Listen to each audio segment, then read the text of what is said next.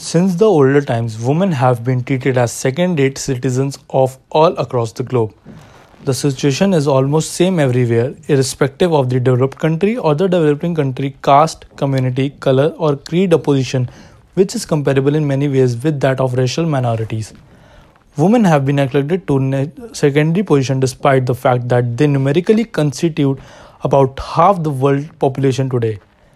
This situation has caused immense loss to their self dignity as human beings and also their independent entities associated with men apart from other matter in context with the intellectual and professional capability. In the very beginning of civilization, women enjoyed a respectable position in society at par with men. They actively participated in social religious affairs as well as in warfare. The social religious ceremonies were considered incomplete unless women participated in them.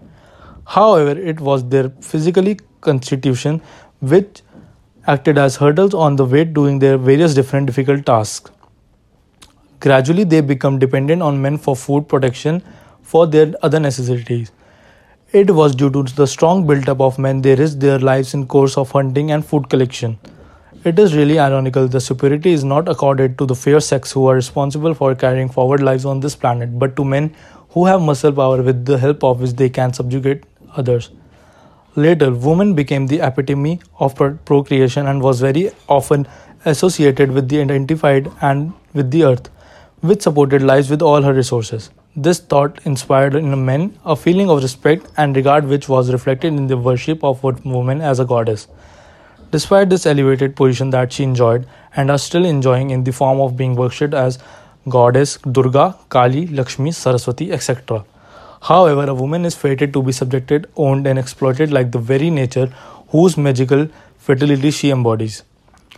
During the course of social development, the position of women also changed. When society was formed, patriarchy was established. Gradually, male became dominant in the society. They were to write the codes for all time, and obviously, women were given a subordinate position. A prominent feature of hegemonic ideologies is the projection of the dominant viewpoint as universally true. Patriarchy as an ideological assumption works on the same principle, and yet, even in the ages of strict dominance by males, society has thrown a woman of caliber who could match, even surpasses the skills of men. They made great progress in various fields in life and gained significant achievements as teachers, doctors, engineers, scientists, explorers, soldiers, and pilots.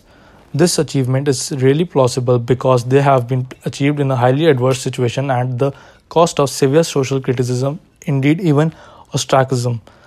The need of women's empowerment arises from the subordinate position they have been accorded for a long time.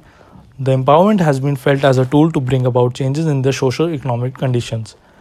It has been felt on the part of nation as well as individual that no society can progress till women, a major constituent of society, lag behind. Empowerment of women needs to begin with their participation in other spheres of life. Education is a great determinant in this regard. To achieve empowerment, women have to be educated to be aware of their rights and privileges in a modern modern society. It is education which can bring about awareness in them related to their social status, injustice, and differentiation meted out to them.